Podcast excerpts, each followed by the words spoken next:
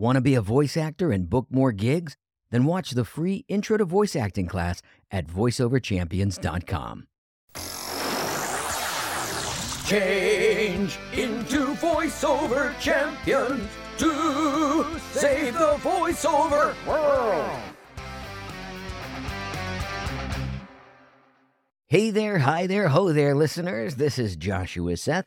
I am your host, and you are listening to VoiceOver Champions, a show about voice actors for fans of voice actors or people who want to become voice actors. As someone who's just coming back into voice acting after a bit of a break, I can tell you there's lots to learn from the guests on these episodes about the business of voice acting and the behind-the-scenes stories that they share. And today's guest is no exception. I'll be interviewing Dawn M. Bennett. But before we get into that, I just want to make a last-minute Comic-Con appearance announcement. I will be at Holiday Matsuri this Saturday, December 18th, in Orlando, Florida. I haven't been a guest there in 7 years. I'm really excited about coming back. This came together pretty last minute, though, because I will only be there on the last day of the con. So if you want to see me, just know that I'll only be there on Sunday. And that'll be my last con appearance of the year, making it an even 20 conventions that I've done in the past few months, which is just blowing my mind, actually, because at the beginning of 2022, I had no idea that I'd be doing any of this. No idea I'd be appearing at Comic-Cons. No idea I'd be back voicing anime again. And no idea I'd be hosting this podcast. So you never know where a year can take you. I can say that we've got over 30 Comic-Cons booked for me to appear at in 2023, though. So I'm really excited about that. You can see some of those cons announced already in the show notes. The link to my schedule is there. Today's guest is Dawn M. Bennett. She's a Los Angeles-based voice actor and professionally trained singer, originally from Dallas, Texas. Some of the roles you may know her from are Kale from Dragon Ball Super, Frosch from Fairy Tail, Setsuna Tokage from My Hero Academia, Shez from Fire Emblem Warriors 3 Hopes, and The Herald from Fortnite. She also has music directed for dubbing houses such as Crunchyroll and Sound Cadence Studios. We talk about that and a whole lot more on today's episode. So let's get to it. Here's my conversation with Dawn M. Bennett.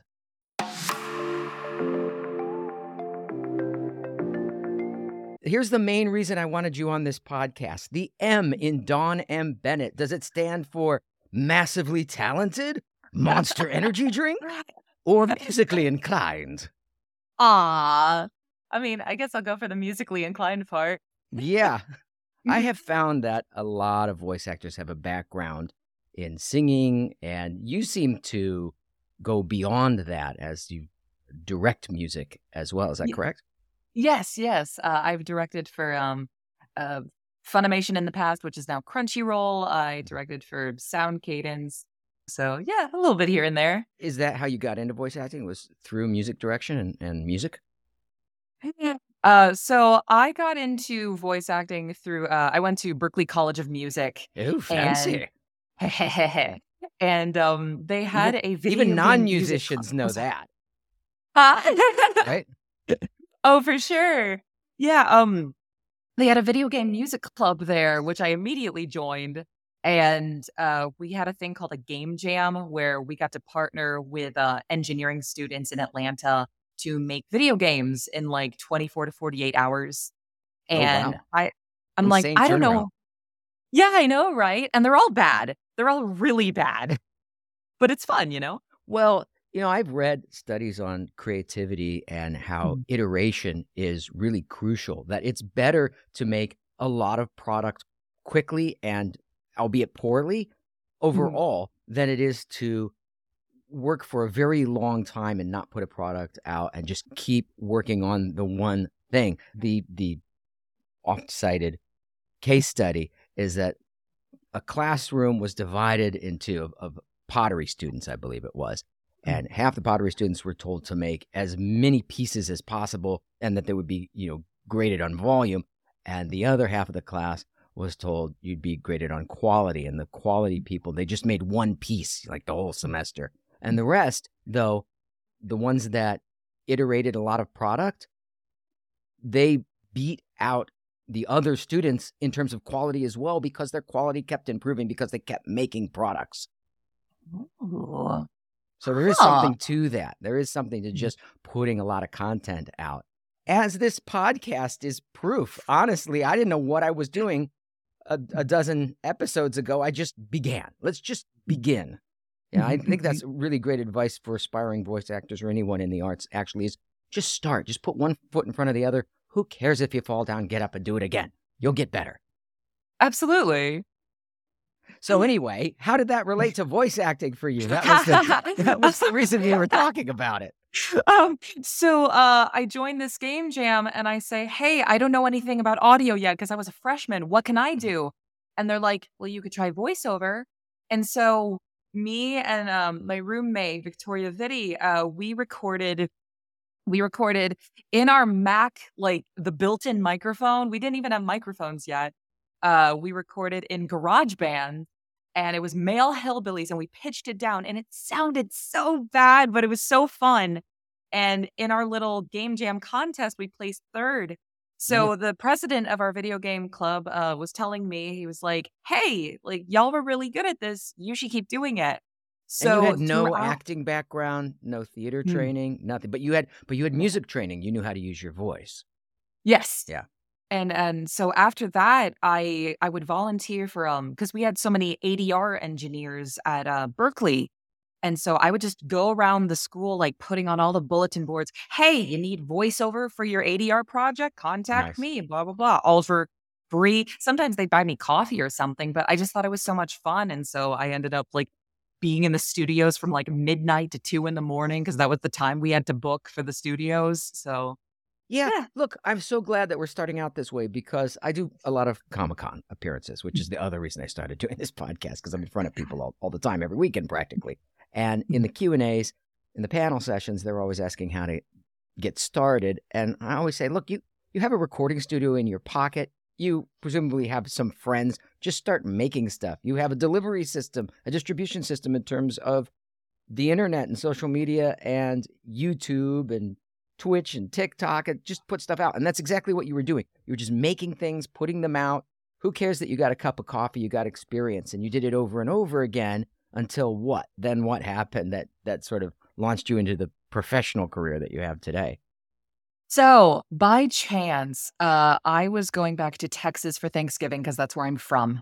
And the Dallas area or? Yes. Yeah. Okay. And during that time, there was a con being held specifically for Todd Habercorn called HaberCon, and they had a voice acting contest. And if you won, you would get an audition at Funimation. So I go to this thing. I don't win. I place in like the finals. Okay. But fast forward 6 months after that, I get a message from the director of Fairy Tail, Tyler Walker, who was one of the judges. And he realized that I was from Texas. And he goes, hey, when are you coming back from Boston? I said, I come back on Sunday. Why? And he goes, can you come audition for Fairy Tail on the following Monday?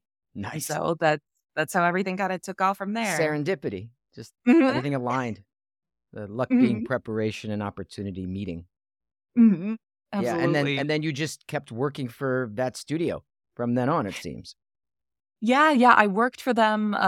I was there from 2014 to November 2019, and then I moved here, and then I enjoyed LA for like 3 months. I was going to say, so that means you moved to LA like right before the pandemic, right before everything shut down, and you couldn't go anywhere or meet anyone or doing anything then. Exactly. That's okay. And you're still there, so that must be a long-term lease. Yep, still. You're committed at this point. Yeah, absolutely. But how does it compare the voice acting world in Los Angeles to that in Texas? I honestly don't know much about the Texas side of things. So with Texas, like in my experience, there's all the voice acting is centralized to one place. Like you go to Crunchyroll. There were other places as well, like Borderlands was recorded at Gearbox in Frisco. like Dragon Ball at OkraTron, also in Dallas. But yeah, it was all pretty much centralized to Dallas, and it was very a lot of like opportunities then. Like you're either in with that group or you're not working. Exactly. Mm-hmm. Whereas when I came out here, and a lovely friend of mine, Brad Venable, he recommended me to Atlas Talent. And as soon as I got in with them, I was getting auditions for all sorts of opportunities in all sorts of places around LA. I've heard great things about that agency. They didn't exist when I was out there. I was with CESD. They were CED at the time. But in the meantime, these new agencies have popped up. And the one that keeps coming on my radar is that one, is Atlas. Do you love it there? I love it. It was my dream. Of course you're going to say that in a public podcast. No, I kid you not. I kid you not. When I interviewed with them, because I had interviewed with a few agencies, but when I interviewed with them, they said, hey, like, you're awesome. We'd love to have you, but we understand if you're still shopping around. And I was like, no, actually, this is my dream agency. I will sign with you right now. And they're like, perfect. So. Okay.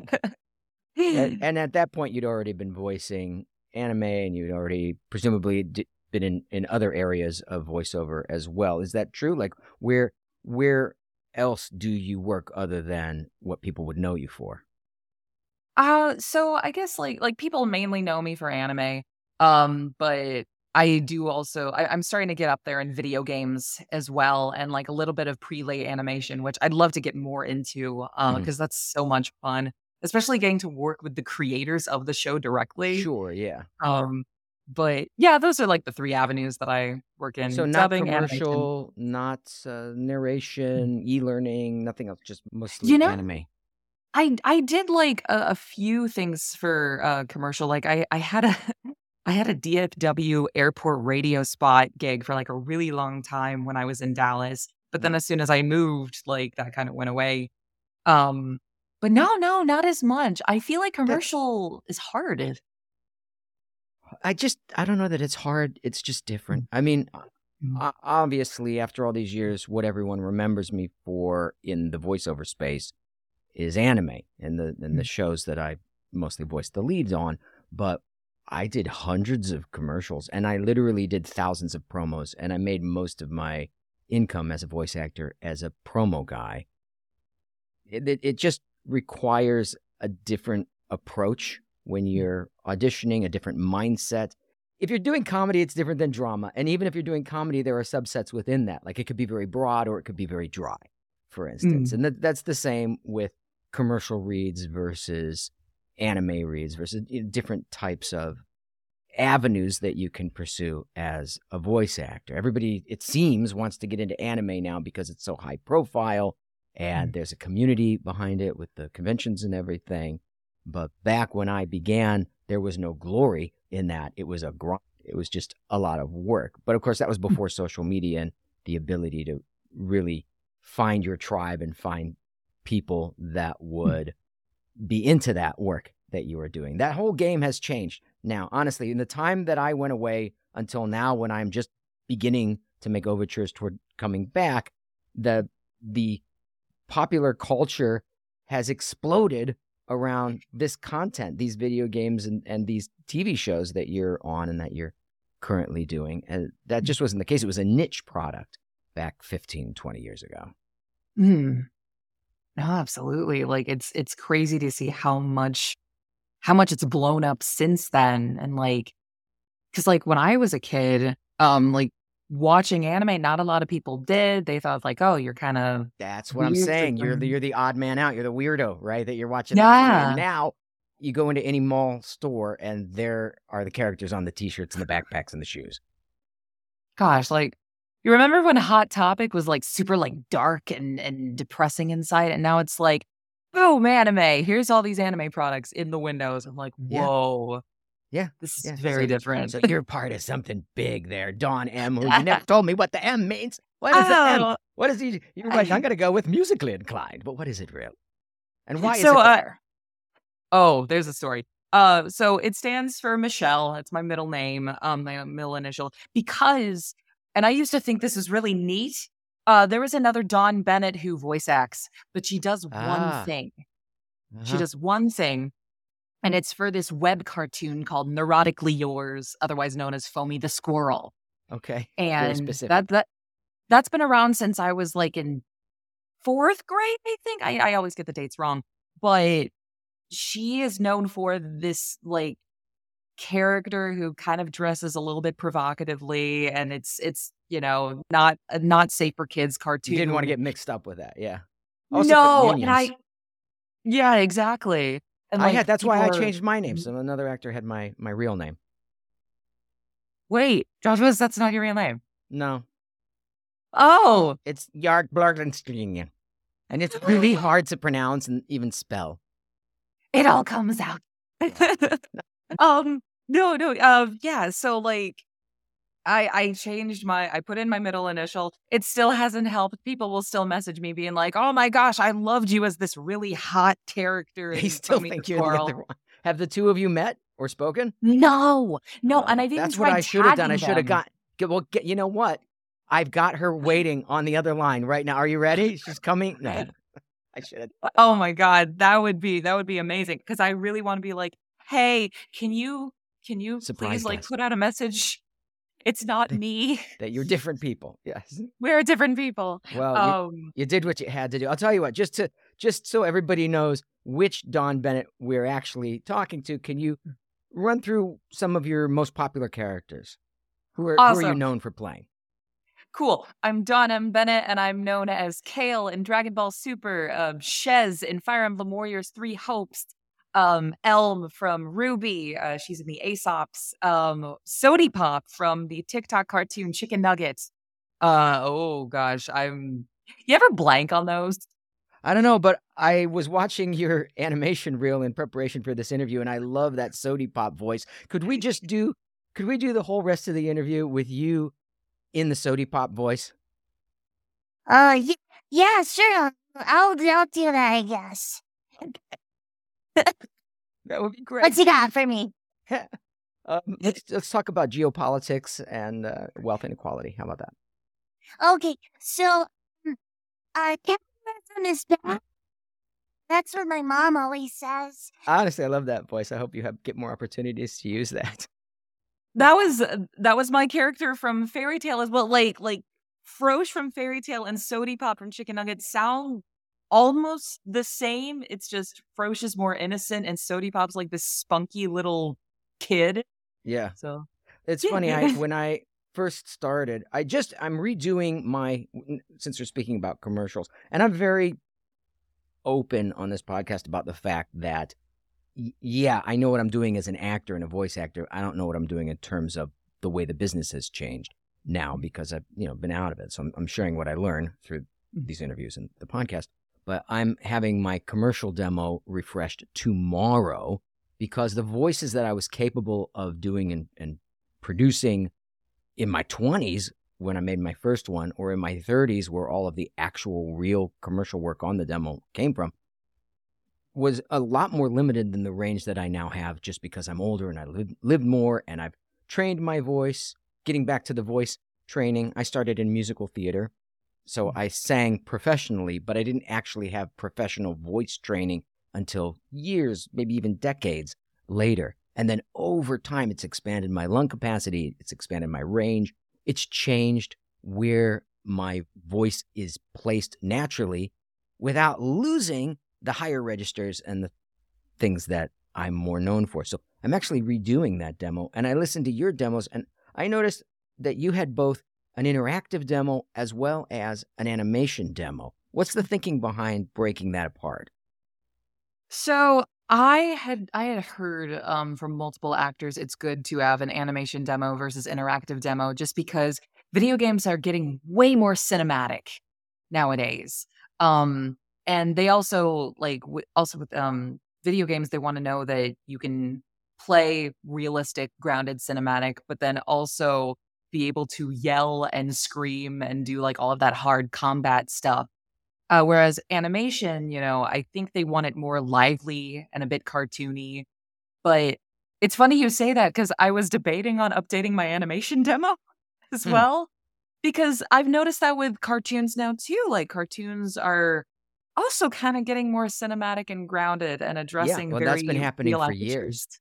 Yeah. Right. So I have an animation demo that I made 30 years ago when I first went out to Hollywood, who the guy that engineered it is actually the guy that's doing my new one, because I just like the full circle aspect of hiring the same engineer out in Burbank. But I have debated whether or not to even put that animation demo on my website, because who really is hiring these kind of sounds now, you know, unless it's a legacy character from the time in which that was actually the norm. There were all kinds of voices I had on that original animation demo that, Mr. Snebley, I always wanted to play some kind of nerdy Mr. Snebley. I never got an opportunity because in anime, as you know, the characterizations may be broadly interpreted, but they're grounded in real human sounds. And animation that's prelay, or in other words, animation that is animated after the fact, after the voices are laid down in advance, hence prelay, that has also gone in the same direction, where they might be larger-than-life characterizations, but they sound human. You reminded me, like, when this show that I worked on came out called Wonder Egg Priority. Wonder Egg Priority, by the way, is a very dark anime. Like, there's trigger warnings on it. Like, we told everyone, hey, if you're going to watch this show, please be in a good place to watch it, because it deals with all sorts of, like, triggering subjects.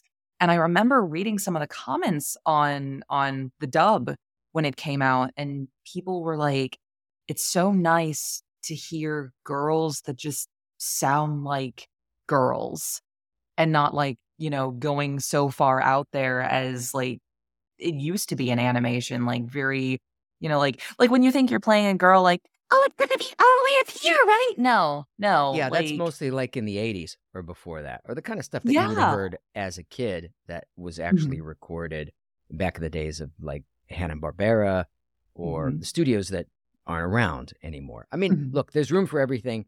Anyone can get hired to do anything because there's a lot of work out there. But what are the trends? Where are things going? It's, I think, what we're both saying, which is more realistic. Hence the need for acting training, because it's more important to be able to deliver the lines in a believable and emotionally engaged way than it is to do some silly voice. Exactly. And like, speaking of acting training, when I got into fun of Crunchyroll, I realized very quickly that I needed to step my game up, because I had musical training, but I had no acting training whatsoever. And I was like, oh gosh, a lot of these people are theater majors and like they have got all this experience. I need to step that up. So I immediately signed my butt up for so many classes. Yeah. I just think it's really important to continue training. I mean, I even took coaching. I give coaching online through Zoom since the pandemic, but I also take coaching. I've taken coaching twice already this year just to find out new techniques and get another, like, an experienced ear on what it is that I'm doing. Now, speaking of which, who are your favorite voice actors? Who are the favorite voice actors either that you've worked with or that you'd like to work with? So I was very fortunate recently. I got to work with Fred Tatasciore recently. He plays the Hulk in many animated media, and he's one of my favorites. And I had wanted to meet him for forever, since like high school. And everyone here in LA was like, "You haven't met Fred yet? He's so nice." And I'm like, "No, I haven't." But I walk in one day. I walked into like a Walla session recently, and there he was. And I was just like, that's Fred Tatasciore. Why is Fred Tatasciore here? It was great. And we met, and he was like, oh my gosh, it finally comes full circle. Cause he'd known, other people had told him like, dude, this girl Dawn wants to meet you. And he's like, I know, we haven't met yet. Yeah. And yet he stayed. I was like, oh, thank goodness. I'm not crazy. I promise you. Yeah. And like meeting you and meeting Bryce Pappenbrook and like meeting JYB, Johnny Youngbosch, and like just, I have a lot of favorites because like I grew up listening to y'all. So, you know, just, yeah. Thank you. But yeah. It makes me feel very old. No. Oh gosh. It's happening to me. It is happening to me. I directed someone. No, I directed somebody.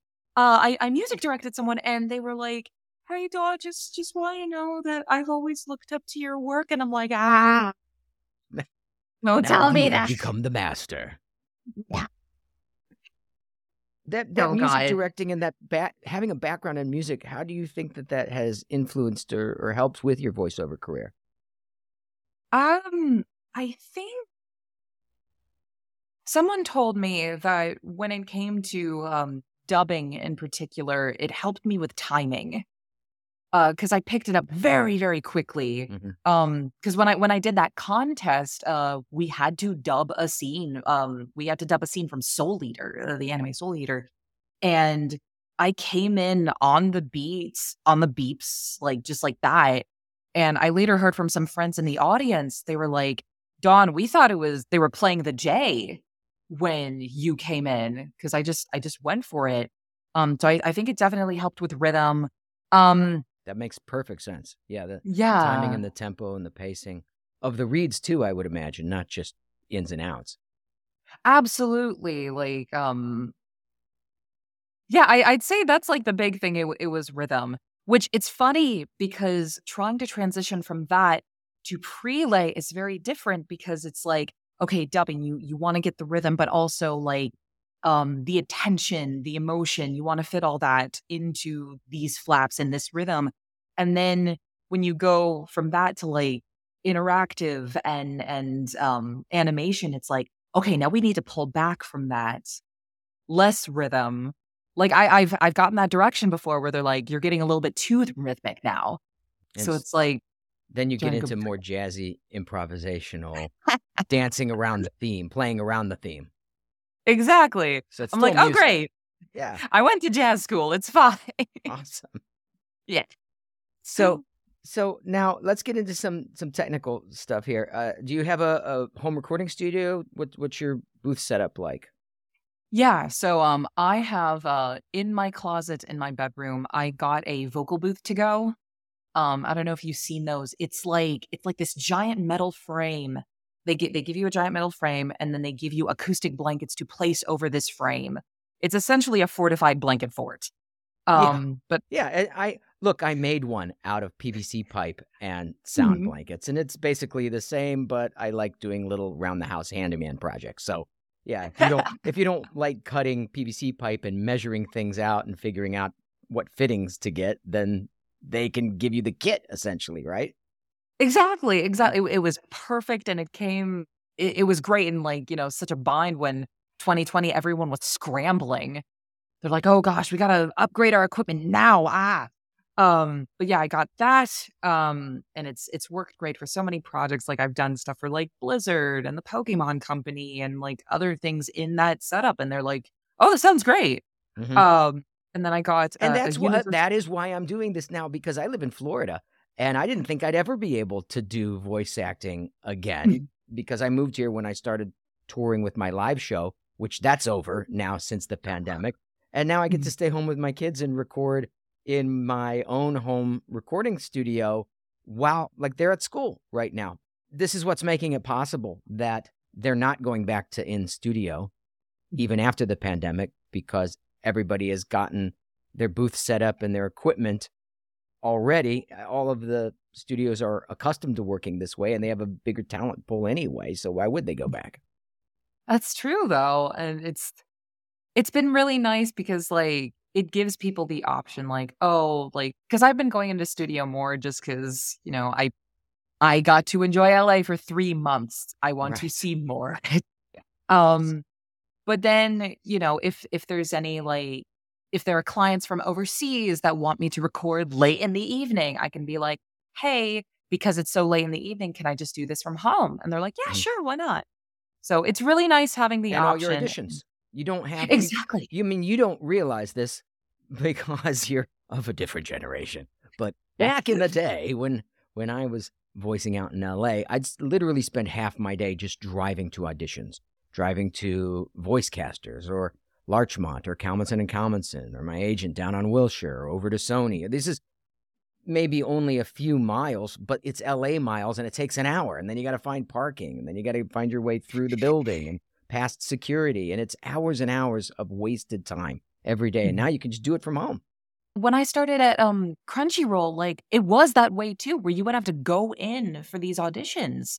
But then as soon as 2020 hit, they were like, oh, we need to send them out now. Mm-hmm. And like, there were some places in Dallas that did send them out already. Like Gearbox was already sending auditions out by email and OkraTron, but Funimation, Crunchyroll specifically, you had to go in and they would give you the binder and you would audition within like 15 minutes. But yeah, I had heard that it was that same way here too in LA, where you would have to just drive to the studio. And I am grateful that we get to do them from home. Yeah. What DAW do you use? The DAW that I use, I do all of my backups in Audacity, which people are like, why are you using Audacity still? I'm like, I know how to use it. It's fine. Use the one that you know how to use. Until recently, exactly. I used GarageBand for everything.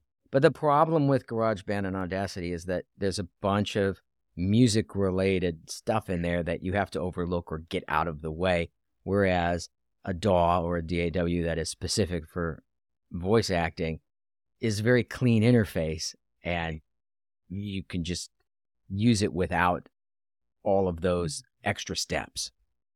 Exactly. No, that is true. Like, I have a lot of friends who really like using Adobe Audition, and then like friends who are voice actors and also engineers, you just straight up go on Pro Tools. But yeah, that's too complicated for me. I don't have to learn Pro Tools, so I'm not going to learn Pro Tools. There was a time where I thought I was going to have to, and I was like, no, I don't want to touch because it. Also, this is acting. You're not an audio engineer. To some extent, you have to understand the basics of their craft, but just the basics, the preponderance of your energy should be toward the role and portraying the character and doing the read as well as possible, not dealing with technology. The technology should be as invisible as possible, I think. Absolutely. I had a session once where they wanted me to engineer at the same time. And like, I didn't know what I was doing. I'd never used the program before. It's a whole different skill set. That's why there are engineers that make this their career and go to school for that. Exactly. Like, the people that I helped when I was in school. But like, we get 8 cues through and we call it. And I just finally tell them, like, hey, I can't do this. Please, can I come in? I will like mask up like crazy and follow all your protocols. Can I just go in? And they're like, sure. I mean, I get it. Everybody during the pandemic was doing what they felt they had to do to get by, but it's good to know that that was a one-off and not the norm. I haven't heard anybody actually. The only people that I've interviewed that have said that they do that regularly are some of the people that do audiobook narration, depending on the client and the company that they're working for. And then they also, off the air, caution me not to ever put myself in that position because it's so much work. And you're doing 3 hours of work for every billable hour because you have to sit there and engineer the whole take that might be hours long. Yes, like my friends who do audiobooks, I'm like, more power to you. That seems like, it seems rough to me. It's a lot of work, but then again, compared to a lot of other jobs, it's not. That's also true. Fun. Yes. Of course. Now, where do you get most of your auditions? I mean, you're with an A-level agent, so I imagine most of them come through there, but are you actively seeking them out elsewhere as well? So before I signed on with Atlas, I was getting a lot of my auditions from people directly, and some of them I still do. But then even if I do get them directly, I'll be like, hey, can we loop in Atlas? Just because, I love them. They're my agency. Of course. When it's time to do the contract, you loop it. Yeah. Exactly. But you have a network that you've developed over years that are bringing opportunities to you, I would imagine. Absolutely. And even like, I've created a relationship with some of these directors and they'll just message me, be like, hey, we're trying to look for a person for this thing. Can you come try out for us? And yeah. But yeah, a majority of them are Atlas. I think both are important. Yeah. And I'm glad to hear you say that too, because this is why people skills are important in this business. Mm-hmm. It's not a matter of just being able to hide behind a mic You also have to interact with people. Even if you're not physically seeing them face to face, there's a human element to it. There's a need to be social, even though you're not on camera. Oh, absolutely. And like my friends say that I am extroverted. It's weird. Like, if I don't know people very well, I get very shy. Yeah, like, I don't know. I think people can sense your energy. Totally. even if you're not very talkative, I think people can get your vibe very quick. And it's like, you know, as long as you're a kind person and you're trying your best and you're professional, like, and I don't know, it I feel like it's more simple than people make it out to be. Like, I would hear people be like, no, I got to go to this event so I can network with so-and-so and da-da-da. And it's like, I mean, you can if you want to, but I don't know. If it comes off that way, it can have the opposite effect, though, because people will sense that you're trying to work an angle instead of enjoy an event or an experience or appreciate the relationship on its own terms. And nobody likes being kind of worked on that way. Oh, exactly. It's like people can tell, are you being a genuine person or are you being a used car salesman? Yeah. So, yeah. Relax a little. And this is good advice. And what other advice would you have for people wanting to get into the voiceover business now? I am envious of the fact that, like, there are so many good resources out there.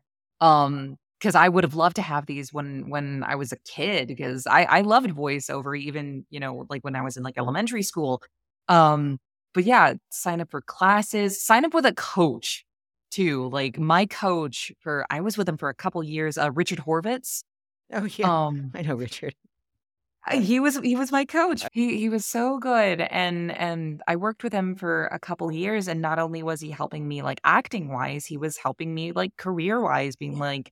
He had me made a bulleted list of like all these steps that I needed to take, like so specific, down to like something simple as you need to email somebody on this day. So I'd say find a coach. Get organized is another part of that then too. Yeah. Get organized. That's also important. Sure. Results have to be measurable. You can't just have some general idea of, you know, next year my goal is to get cast in X number of projects or make X number of dollars. It's okay. What are the steps that you're going to take and what are the deadlines that you're going to give yourself? And how can you break those steps down into subsets that you can actually take action on? Absolutely. The other thing I was going to say is find a voiceover workout group to work at scripts with, just like for fun.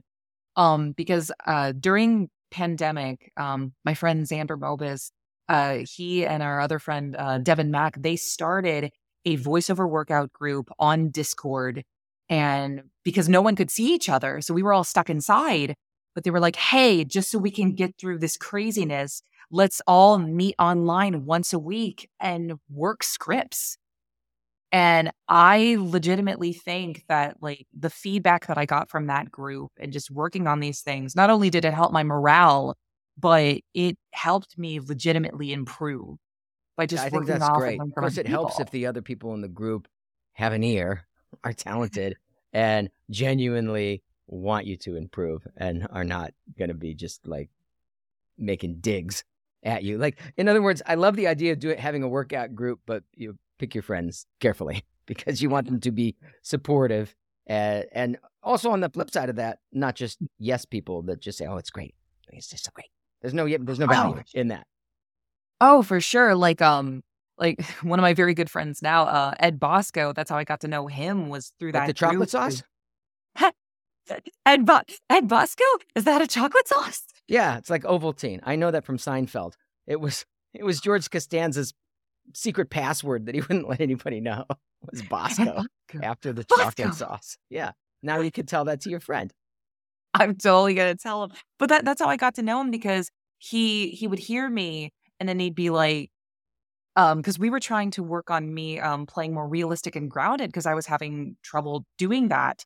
And so Bosco would be like, hang on, I got scripts for you. You're going to practice these. And I remember they like drilled me to the point where I was like, oh God, I don't know if I'm nailing this. And then they later told me, they're like, we gave you a really hard script and you're doing great, but this is what you got to work on. And I was like, cool. You know how you get better at playing realistic, grounded characters?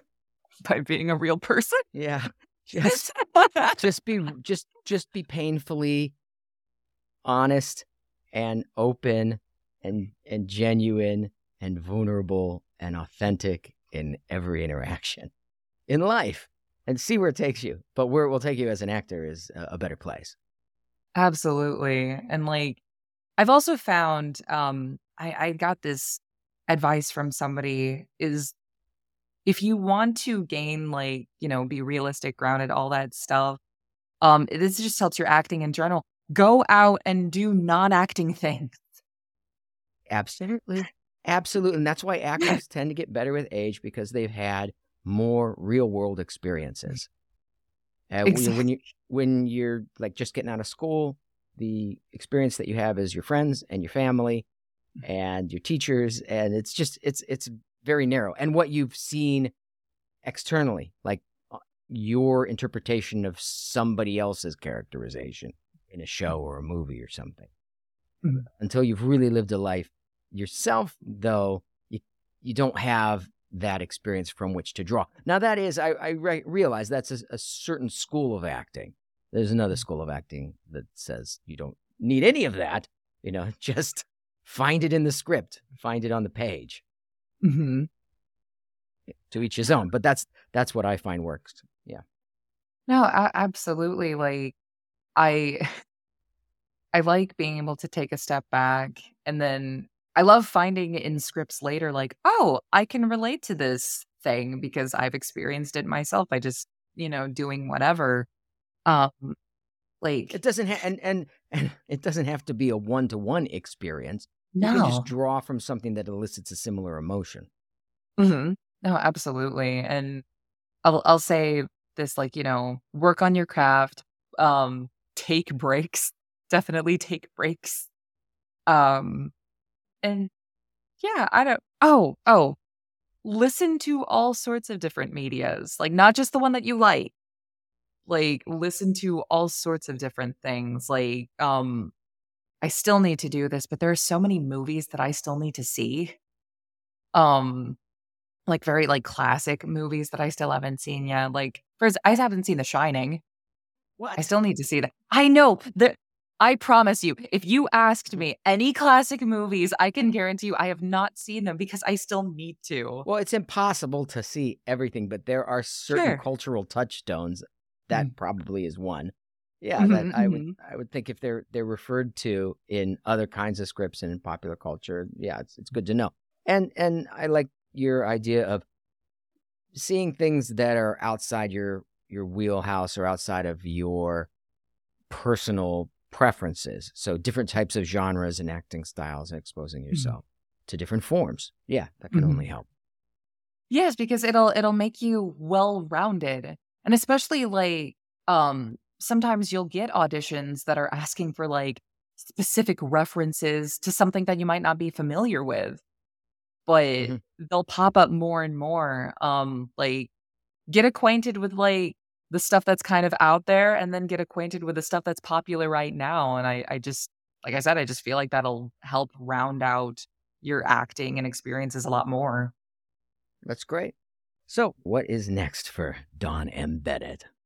I am going to Albuquerque Comic-Con in January. I think it's January 13th through 15th.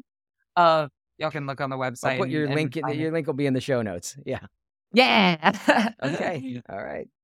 Cool. And where's the best place for people to find you online? You can find me most places at Dawn M. Bennett VA, like TikTok, Instagram, Facebook, all that stuff. Cool. Anything you wish I would have asked you? What is my favorite thing to bake? What is your favorite thing to bake? My favorite thing to bake is lavender loaves. What and why? It is lavender bread, and it's very floral and pleasant. And there, I put like a lavender actual sugar flowers? Glaze. Yes, lavender buds. You can culinary. You can eat them. It's It's very nice. You say so. Okay. All right. I look forward to trying that. If we ever meet in person, we'll have to I will make you one. Okay, it's a deal. All right. Great talk. Thanks so much. Thanks for listening. I've got a question for you. Have you ever thought about getting into voice acting yourself? If so, check out my free Intro to Voice Acting class at voiceoverchampions.com and become a voiceover champion.